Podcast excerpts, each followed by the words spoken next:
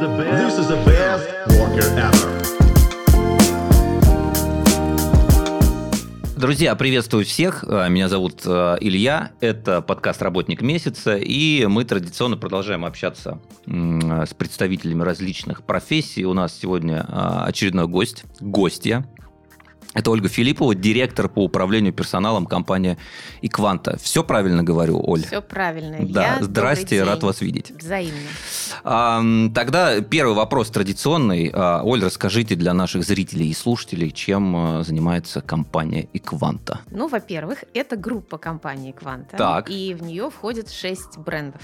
Угу. Компании будет летом 15 лет.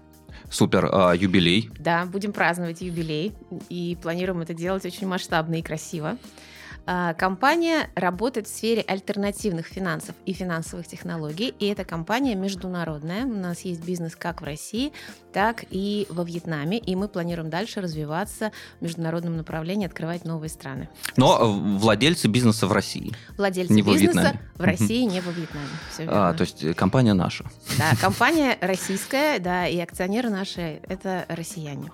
Что мы делаем? Да? Да. Наш основной продукт, с которым мы выходили на рынок в 2008 году, это так называемые займы до зарплаты. Это короткие займы, как все считают, под огромный процент ростовщический. Это прям устоявшийся термин такой, займы до зарплаты. Да, займы. Или это называется PDL, Payday Loans. То есть, да, это прямо в переводе это займы до такие короткие займы до зарплаты, Payday Loans. И в общем-то, этот бизнес наши акционеры когда-то подсмотрели еще в Америке. Угу. И этот бизнес давно существует. Он, то есть в Россию был привнесен гораздо позже, чем он появился в других странах мира. Но мы были первыми, кто начал эту услугу предлагать в России вот, в формате розничной сети. У нас было в свое время там, 500 розничных точек, в которых можно было получить займ, прийти. Да. Да, то есть это альтернатива банковскому продукту.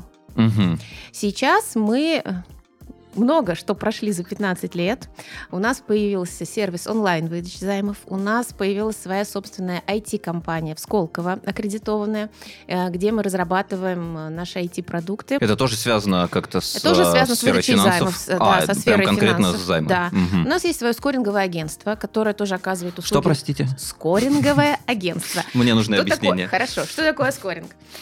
Скоринг, смотрите, когда клиент приходит в банк, или в микрофинансовую компанию, то есть, да, его нужно оценить. И нужно понять, этот клиент сможет выплатить кредит или займ или нет, и какую сумму можно ему одобрить. Угу. Соответственно, то есть это аналитика, по сути дела. Это аналитика, абсолютно верно. То есть используются разные источники информации, и на основе портрета заемщика или человека, который пришел за кредитом в банк, производится оценка его платежеспособности, надежности, да, и тогда, собственно говоря, принимается решение одобрить кредит или не одобрить, одобрить займ или нет, и на какую сумму. Да. Соответственно, для повторного клиента гораздо проще получить, как мы понимаем, да, там кредит или займ. Для нового клиента чуть более жесткие требования. И вот эта вот скоринговая история, на самом деле, это такой очень узкий рынок, потому что он нужен практически исключительно в финансовой отрасли. Угу. Да, больше мы так нигде скоринг не проводим. Ну да, логично. Да. Поэтому это такая очень, очень уникальная сфера. Рисковиков немного готовят в России, и на самом деле за них очень большая конкурентная борьба. То есть, как правило, это действительно люди дорогие, и их мало. Да, я понимаю, что это очень специализированная история. Отсюда вопрос, а где их готовят вообще? Есть университеты, которые готовят специалистов в области математического моделирования, да, в области управления рисками. То есть это все-таки математика. Да. Угу. Это математика в первую очередь, конечно. Интересно. Я никогда не слышал об этом. Да, вот так. Так, хорошо, с этим разобрались. Давайте разберемся конкретно с тем, что вы делаете в компании, да? Что входит в обязанности директора по персоналу в МФО? Чем вы занимаетесь? На самом деле, мне кажется, что правильный HR-директор, независимо от отрасли, в которой он работает, одним и тем же везде занимается, должен заниматься одним и тем же. Ключевая задача HR-директора любого сделать так, чтобы в компанию пришли правильные люди, которые соответствуют требованиям нашего бизнеса, потому что один и тот же человек может быть успешен в одной компании, но не успешен в другой. Поэтому выбрать правильных людей, убедить их прийти к нам на работу, да. Удержать их, чтобы они работали долго в компании и делали при этом еще и эффективно, и выкладывались максимально на 100%, при этом создавая классную атмосферу внутри, чтобы человеку было приятно там работать, находиться, общаться с коллегами и так далее. Поэтому все, что делает HR-директор, должно быть направлено вот именно на решение этих задач. То есть мы должны принять тех людей, которые будут делать бизнес наиболее эффективно и помогать достигать целей компании. Знаете, есть такое выражение у Питера Друкера: корпоративная культура ест стратегию на завтрак. Интересно, интересно. Да, и вот получается, что, смотрите, может быть крутая стратегия у компании, может быть шикарно все прописано, могут быть прекрасные бизнес-модели, планы там и так далее, но при этом, если мы берем неправильных людей, или у нас их нет, или у нас их не хватает, да, или они работают спустя рукава, то или у нас неправильная атмосфера, у нас есть люди, но у нас токсичная атмосфера, да, у нас как бы... Очень, да, такой популярный термин сегодня, да. То тогда понятно, что наша стратегия реализовывается не так эффективно, либо не реализовывается вообще. Поэтому, конечно, HR — это вроде как бэк-офисная функция, но на самом деле сейчас очень распространена и модная такая тема — это HR-бизнес-партнер. Угу. То есть HR должен понимать бизнес, должен понимать потребности бизнеса, и все его активности внутри компании должны строиться вокруг удовлетворения целей бизнеса. Ну да, вообще звучит довольно логично. Слушайте, а тогда такой вопрос. Вот мы проговорили, что HR примерно одним и тем же везде занимается. А есть ли какая-то специфика именно для МФО, вот, которая... Однозначно. Да. Однозначно. Есть, Илья, это мой любимый вопрос. На протяжении последних 11, почти уже 12 лет, пока я работаю в этой группе компаний, это мой любимый вопрос, потому что микрофинансовая сфера очень неоднозначно воспринимается рынком. Угу. И когда я приходила в компанию, это был 11 год, да, компании было 3 года, она была прямо вот на этапе такого бурного развития географического. Тогда меня все отговаривали. Куда ты идешь вообще? Ты с ума сошла? Куда? Это ростовщики, это воры, мошенники. И вообще, что ты там будешь делать? Ты там проработаешь, дай бог, год, и все на этом. Я работаю уже 11 лет, 12 будет в июне. И мне нисколько не стыдно за то, чем я занимаюсь. Мы сейчас об этом поговорим, Оля, отдельно, обязательно. Да, так вот, по поводу, собственно, мифов или по поводу особенностей микрофинансовой сферы. Соответственно, поскольку рынок неоднозначно воспринимает эту отрасль, конечно, привлечь к нам в компанию людей сложнее, чем привлечь, например, в банк. То есть, когда звонит Сбербанк или Альфа-банк и говорит, пойдемте к нам работать рисковиком или айтишником или кем-то, или даже кредитным специалистом рядовым, и когда звонит компания «Быстроденьги», один из наших брендов. Ох, да. Да, нам говорят, что «Быстроденьги»? Да, я по себе знаю, что когда вообще звучит комбинация слов «микрофинансирование», «микрофинансовая организация», люди сразу крестятся и уходят куда-то, убегают. Именно с этим я сталкивалась с 2011 года, но сейчас мы тренд переломили. Вот, я вот и хочу разобраться, вы демоны или ангелы все-таки? Понять для себя, да. Давайте посмотрим сначала со стороны клиентов, потом со стороны сотрудников. Давайте, конечно. Если говорить про клиентов, смотрите, начнем с того, что, наверное, если бы мы были такими плохими, да, и вредными, наверное, к нам клиенты бы не шли, и у нас не было бы повторных клиентов, потому что мы никак не можем их заманить повторно. То есть, если человек пришел один раз, взял короткий займ, понял, что он его не тянет, или там для него это кабальные условия какие-то, да, и он от нас ушел, он больше к нам не вернется. У нас 70% клиентов повторные. За период жизни компании к нам обратилось 7 миллионов клиентов. 7 миллионов клиентская база, мы выдали займов, в общем, и сумме на 111 миллиардов рублей. Сумма, конечно, какая-то фантастическая. Да. А давайте мы еще разберемся, кто ваш клиент. Мне кажется, это тоже важный вопрос. Да. Кто эти люди, которые чаще всего обращаются? Расскажу. Портрет нашего клиента следующий. Это люди с достатком ниже среднего. На самом деле, если говорить прям про уровень дохода, то это где-то там 30 тысяч рублей примерно. То есть, понятно, месячный имеется в виду. Да, это ежемесячный доход. Как правило, это рабочий класс. Это люди, которые, действительно рабочие, либо обслуживающий персонал. И, как правило, это все-таки молодежь. То есть, это возраст от 18 до 35 лет. Средний возраст наших заемщиков. В основном мужчины. в основном мужчины. Если раньше было примерно 50 на 50 женщины и мужчины, чем то объясняется такой перекос? Не знаю. Ну, может быть, повысилась ответственность мужчин, я не знаю. Или наоборот, мужчины стали, может быть, отчаянные, да, а может быть, не знаю, может быть, действительно больше потребностей. Не могу сказать. А, я понимаю, их же женщины посылают. Конечно, посылают. Все, понятно стало. На подарки, на что-то там еще. Вот, поэтому на самом деле, да, есть еще второй сегмент, это индивидуальные предприниматели. Угу. Это те люди, которые занимаются торговлей, небольшие, у которых небольшие бизнесы, у которых есть кассовый разрыв, и им нужно перекредитоваться вот, ну, на короткий период. Угу. Мы же не выдаем займы на год, там, на два, на три. Это не банковский какой максимальный срок? У нас есть несколько продуктов, и в зависимости от этих продуктов там разный срок кредитования. Там есть на полгода, есть на месяц. Да? Раньше очень жестко было ограничено 2 неделями срок займа. Поэтому вот эта история, один из мифов, когда говорят, микрофинансовые компании, раньше было 2% в день ставка за пользование кредитом, таким займом, 732% годовых. О боже, как же можно? Это как получилась эта сумма? Просто посчитали сложили все и сложили. На 2% и получили 732% годовых. На самом деле мы никогда не выдавали на год под 2%, мы выдавали на 2 недели. Более того, Центральный банк Российской Федерации, Госдума очень жестко регулирует этот рынок. То есть он действительно управляется и регулируется. Если раньше было много серых игроков, если раньше было там несколько тысяч микрофинансовых компаний, сейчас рынок вычищается, и сейчас в реестре Центробанка всего 1000 компаний, которые оказывают подобные услуги населению в России. То есть рынок вычищается. Это официально зарегистрированные или вообще тех, которые столько их сейчас есть? Смотрите, микрофинансовые компании должны получать не лицензию, как банки, но должны получать разрешение на осуществление этой деятельности. Есть реестр микрофинансовых компаний, есть разные категории этих микрофинансовых компаний, и ты не можешь осуществлять деятельность, не входя вот в эти реестры и еще не являясь членом саморегулируемой организации какой-либо в области микрофинансирования. Поэтому рынок вычищается. Если говорить про нас, то мы входим в совет. У нас акционер, например, наш основной, он входит в комитет Госдумы по финансовому рынку, в экспертный совет входит, и действительно вместе с Госдумой обсуждаются законодательные ограничения и регулирование этой сферы. Наш генеральный директор входит в экспертный совет при Центробанке по микрофинансовому рынку, по микрокредитному рынку. Поэтому мы, в общем-то, влияем на развитие всей отрасли.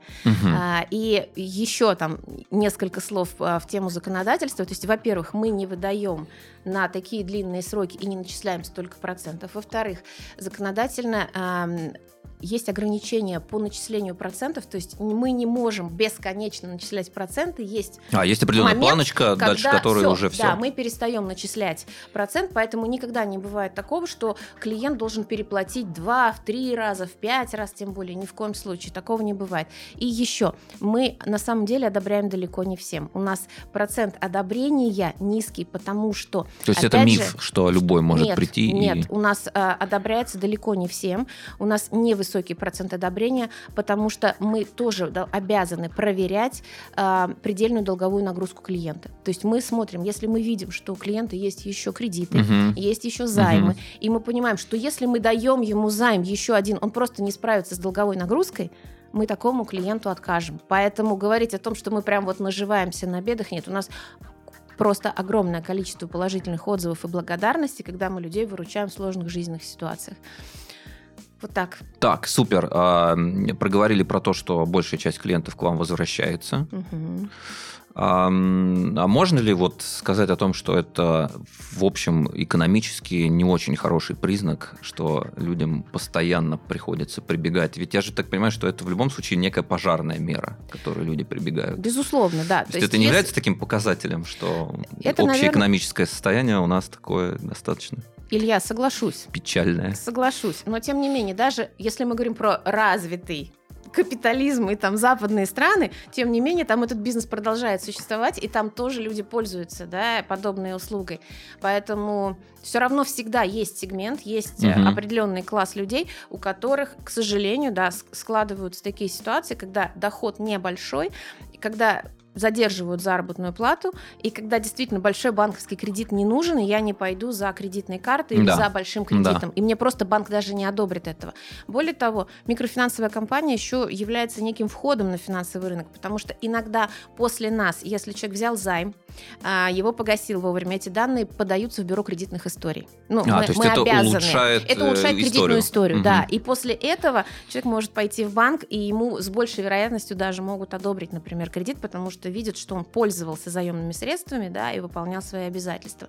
Вот, поэтому, с одной стороны... специально к этому не прибегают для улучшения, чисто для улучшения истории? Не буду сейчас лукавить, такой. Я не знаю. Мы такое не продаем, да, и есть ли такие люди, которые этим пользуются? Возможно, да. Ну, я просто сейчас прокрутил такую схему в голове.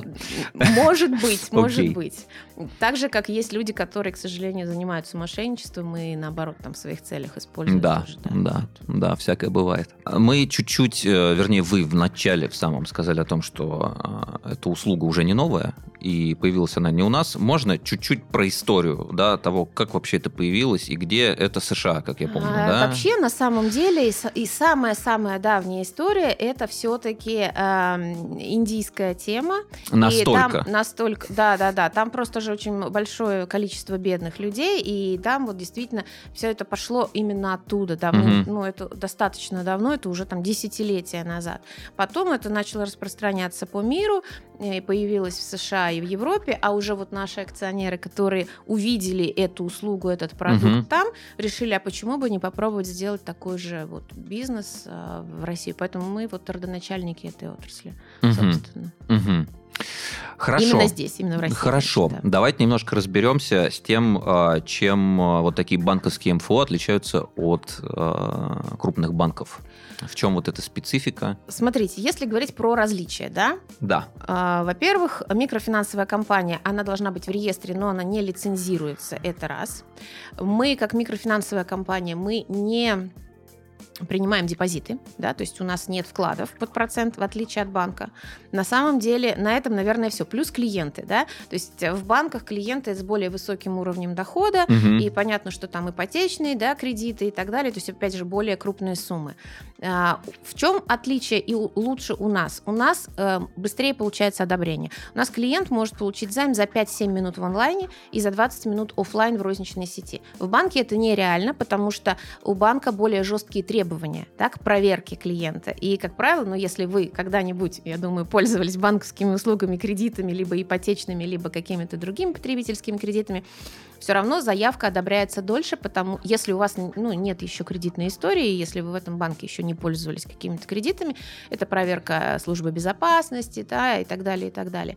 Вот. У нас гораздо быстрее происходит 5-7 одобрение. 5-7 минут, вы говорите, то есть вот эту проверку по поводу обремененности кредитной можно сделать за 5 минут. Абсолютно верно. То есть это делается как раз вот мы технологичнее, может быть, даже в этом плане, и ключевые, наверное, преимущества конкурентной микрофинансовых компаний в онлайне именно это действительно скорость. Скорость принятия решений, это быстрота. Поэтому у нас очень много инициатив, направленных на то, чтобы сократить вот это время одобрения, потому что, ну, когда клиент сидит дома за компьютером или там в телефоне, заполняет заявку, он это может делать не только у нас на сайте, но и на некой витрине, да, где много микрофинансовых компаний предлагают услугу, то тот, кто первый одобрил и предложил лучшие условия, тот, по сути, этого клиента и получил, да, поэтому это очень важно. Ну, плюс он может это довольно долго делать. Я вот когда что-то заказываю, например, у меня это на неделю может затянуться. Ну да, можно начать и бросить, да, тут тоже вопрос, как отработать с клиентом, потому что его тоже можно довести до сделки, да, правильно выстроив с ним коммуникации. Да. В общем, в принципе, это очень похожая история. Похожая.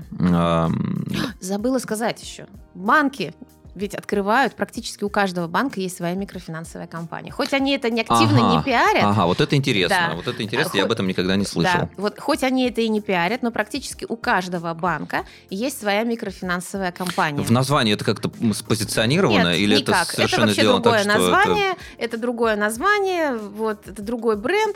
Они, ну, не показывают так публично там аффилированность, да, но тем не менее имеют, потому что это другой сегмент, это увеличение клиентской базы и возможность перетока этой клиентской базы из микрофинансовой компании, опять же, в банк на более долгие кредиты.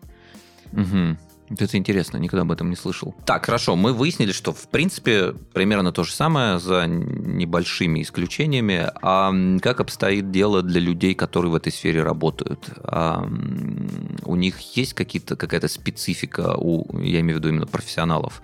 Уникальные, может быть, какие-то вакансии, которые есть в МФО, но нет в банке? Как вот здесь обстоят дела? Вот сказать, что в МФО есть вакансии, которых нет в банке, наверное, не могу так сказать, потому что очень похожий рынок, очень похожие технологии, очень похожие продукты. Поэтому стандартный набор массовых подразделений, да, сотрудников массовых и бэк-офисных, это, в общем-то, стандартный набор. У нас, так же, как в банке, есть кредитные специалисты. Более того, наши кредитные специалисты, которые работают у нас в компании, они потом на вырост уходят, опять же, например, в те же банки, да, трудоустраиваются. То есть мы являемся в том числе и донорами для банков, и клиентов, такой, да? И персонала. Ну да. И мы берем людей без опыта работы и доучиваем, ну так же, как и банки. Есть сотрудники контактного центра, которые обслуживают клиентов по телефону или дистанционно в чатах, например, и помогают оформить займ онлайн. Есть служба взыскания, так же, как и в банке, которая должна работать с просроченной задолженностью, потому что не все клиенты, несмотря на то, что мы не всем выдаем, все равно не все клиенты справляются с нагрузкой и иногда попадают в просрочку. Вот это интересно, это прямо ваш штат или вы просто прибегаете к услугам? У нас есть свой штат. Вообще у нас есть свой штат, но у нас только телефонное взыскание, то есть это работа с клиентами по телефону. При этом есть тоже законодательное регулирование этой сферы. То есть мы очень внимательно слушаем, у нас каждый звонок записывается. Мы не позволяем себе прибегать к угрозам. Там есть определенные правила, нормы. Мы нецензурную лексику. То есть мы учим свой персонал взыскивать, экологично, я бы так сказала, экологично, с уважением. Там две наших ценности – это забота о клиенте и экологичность. Есть еще две другие. Вот, но мы их не озвучиваем. Да? Мы их озвучим. Нет, быстрая трансформация – это все, что связано с технологичностью, и вклад каждого важен. Я просто к тому говорю о том, что экологичность и забота о клиенте – это вот те две ключевые ценности, которые важны в работе и со взысканием в том числе. Потому что иногда клиент, который попал в просрочку и потом все-таки погасил займ, он может вернуться за займом снова, да, и терять клиентов – это неправильно. И на самом деле, правда, жесткое регулирование. Вот. Поэтому у нас телефонное взыскание есть, и есть судебное взыскание, когда мы подаем в суд и через суд взыскиваем. Да. Есть, конечно, коллекторские агентства. В коллекторские агентства иногда продажа тоже осуществляется портфеля просроченного, который мы сами не можем обработать. Банки работают ровно так же. Банки точно так же продают портфель коллекторским агентствам и коллекторским. То есть коллекторы – это, по сути дела, отдельная совершенно структура, которая взаимодействует с различными банками и МФО и так далее. Да, они покупают портфели у банков, у микрофинансовых компаний и дальше работают с клиентами, то есть мы уже к этому не имеем отношения.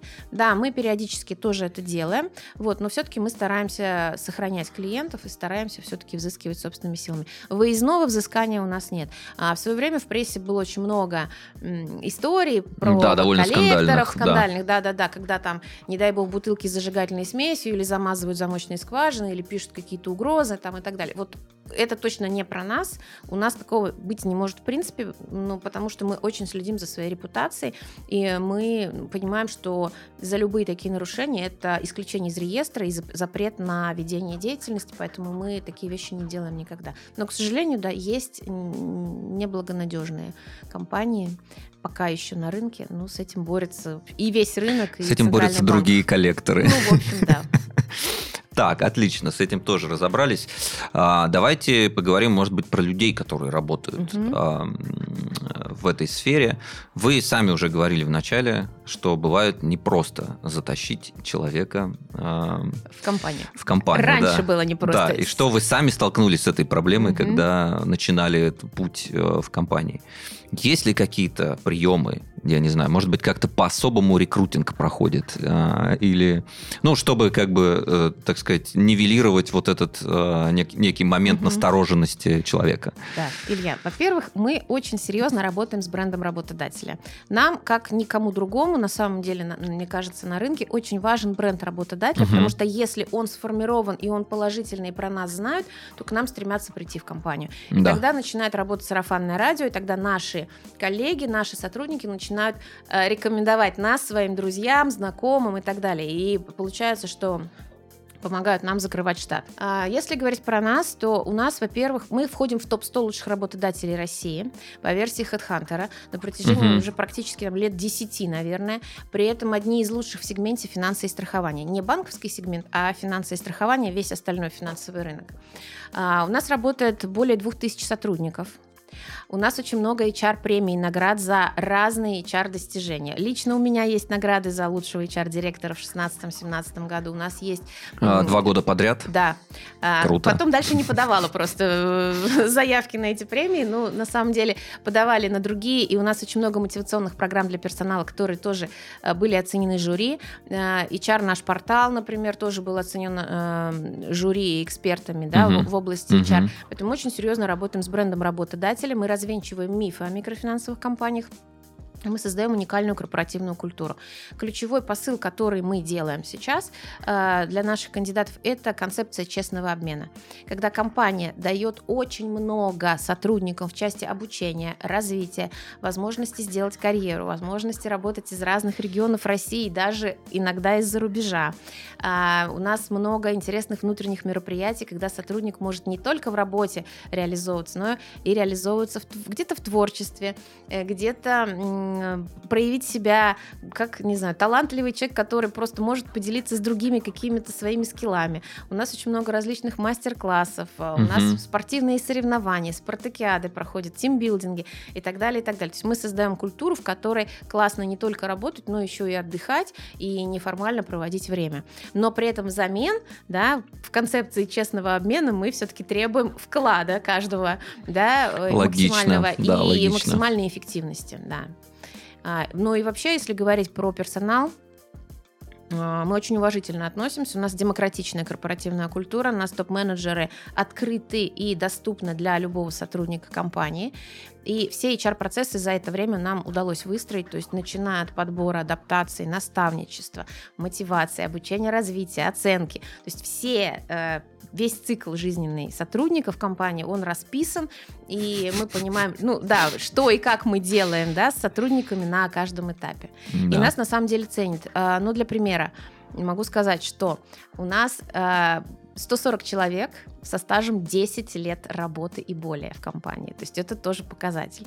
У нас много бумерангов. 10%, наверное, это люди, которые уходили из компании, попробовали в другом месте поработать и вернулись, сказали, возьмите нас, пожалуйста, назад, мы хотим у вас работать, потому что интересный термин, вас лучше. Бумеранг. Бумеранги, да-да-да. Есть такое, да. У нас много возможностей карьерного роста. 180 человек только за 22 год у нас получили повышение в карьере и сделали карьеру либо горизонтальную, либо вертикальную. Вот как-то так. Угу. Вот, кстати, про карьеру тоже такой вопрос будет. Вот с какой самой стартовой позиции можно начать, если у тебя вообще нет опыта, да? И за какое время, скажем так, можно некую карьеру выстроить внутри МФО. Ну, понятное дело, что это будут очень приблизительные конечно, будут цифры, да, но я думаю, что-то все-таки можно сказать по этому поводу. Можно. У нас есть массовые вакансии, действительно, самые стартовые, на которые мы берем без опыта работы, где мы учим сами с нуля. 3 направления. Это кредитные специалисты, то есть это наша розничная сеть, где клиент приходит и вот в офлайн, как мы с вами сидим, оформляет займ. По сути, это консультант, который помогает... Так же, как в банке, да. Консультант, который оформляет вам займ, подписывает с вами документы, так же, как и вы, когда приходите в банк решать какие-то вопросы. А что для этого нужно? Специальное образование, финансовое? Не всегда. То есть мы смотрим, чтобы все-таки было высшее образование желательно, но иногда среднеспециальное мы тоже берем. Нам важна клиентоориентированность, коммуникабельность, умение работать за компьютером. И вот, по сути, все. Дальше мы учим работать и в программе, и клиентскому сервису, и навыкам продаж. И мы постоянно сопровождаем в процессе работы. У нас есть тренерский штат. Как много времени это занимает? Вот, от начала стажировки до момента, когда человек может выйти на работу самостоятельно. Занимает 5 полных дней.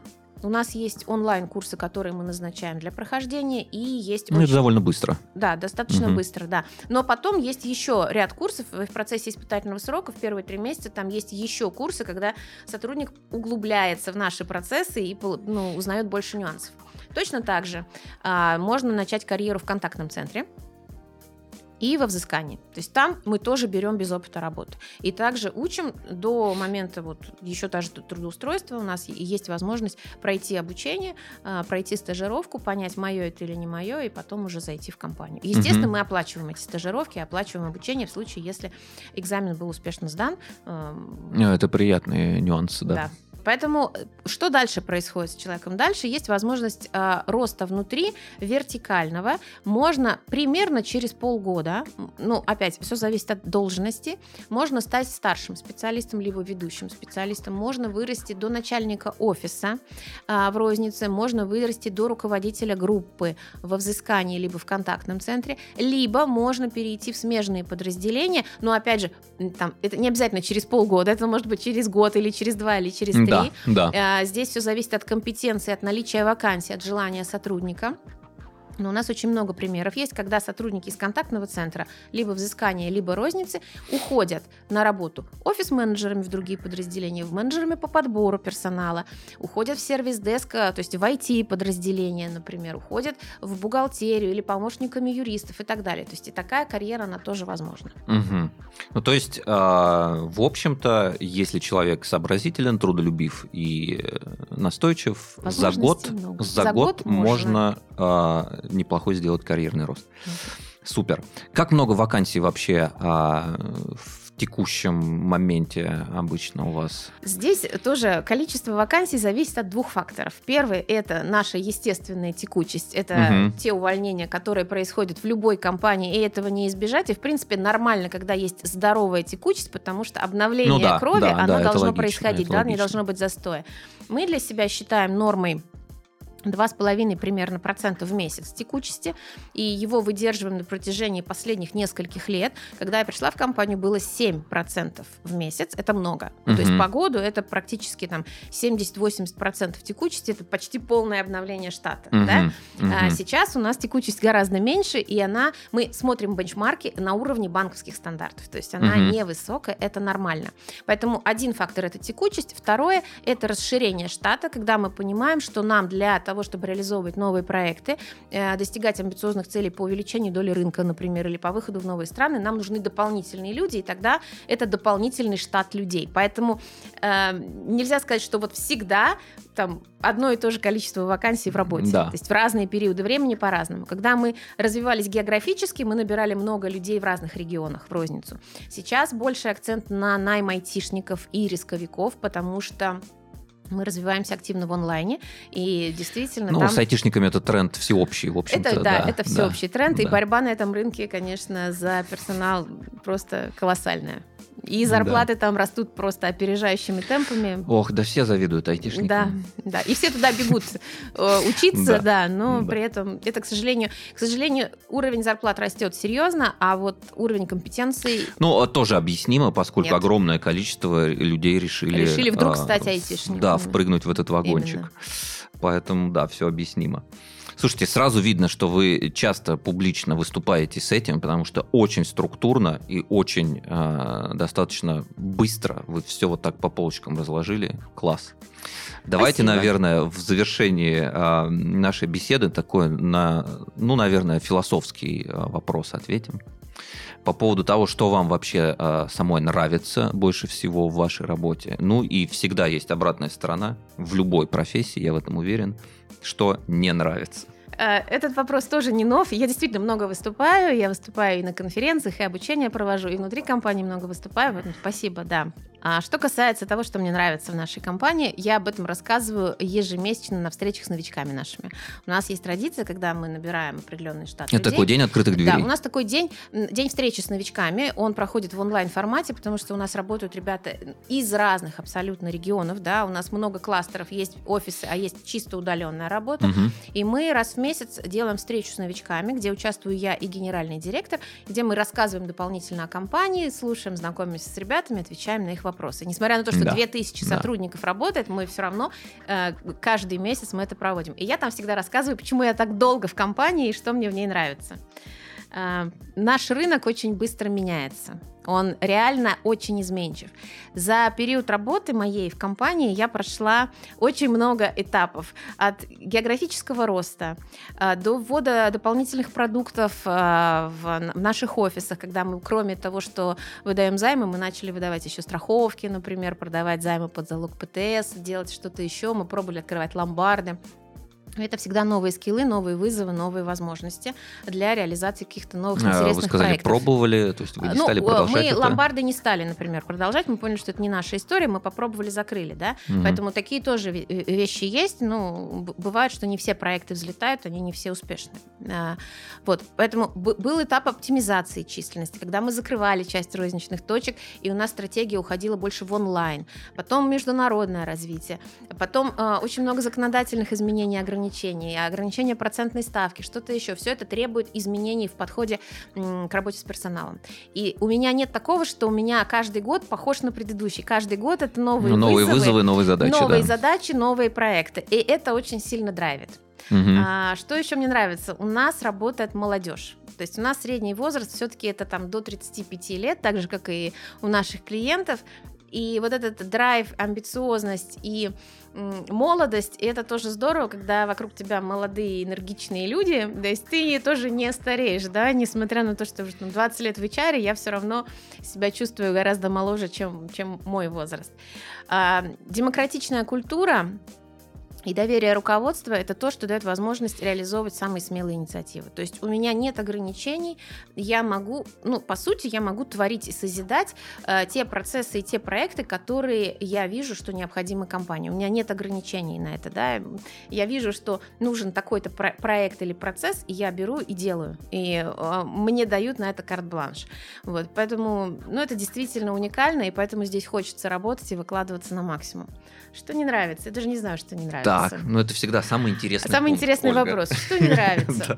Вот если говорить про все сферы HR, то, наверное, самое для меня неинтересное, да, и самое... Я, рутину не люблю. Я не люблю рутину. Да, да. Поэтому, наверное, что все, что касается кадрового дела производства, где стандартные такие достаточно банальные вещи, регламентированные приемы, увольнения, отпуска, там, больничные листы, вот эта история, именно кадровые документы, наверное, это не мое. У меня в подчинении этот отдел, я знаю трудовое законодательство. Ой, как хорошо, когда можно переложить это на кого-нибудь. Да, я могу проконтролировать это, но я сама этим, руками, конечно, не занимаюсь. И, наверное, самое неинтересное.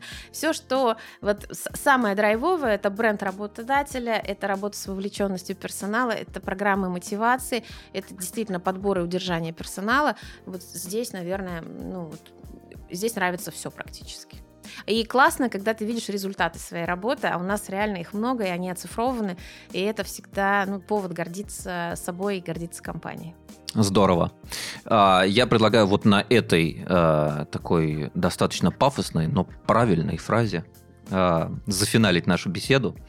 У нас в гостях была Ольга Филиппова, директор по управлению персоналом компании Eqvanta, группы компаний, как мы выяснили, Eqvanta. Теперь я запомнил. Мы с вами прощаемся, друзья. Всем счастливо. Увидимся на новых подкастах «Работник месяца». Пока-пока. Пока.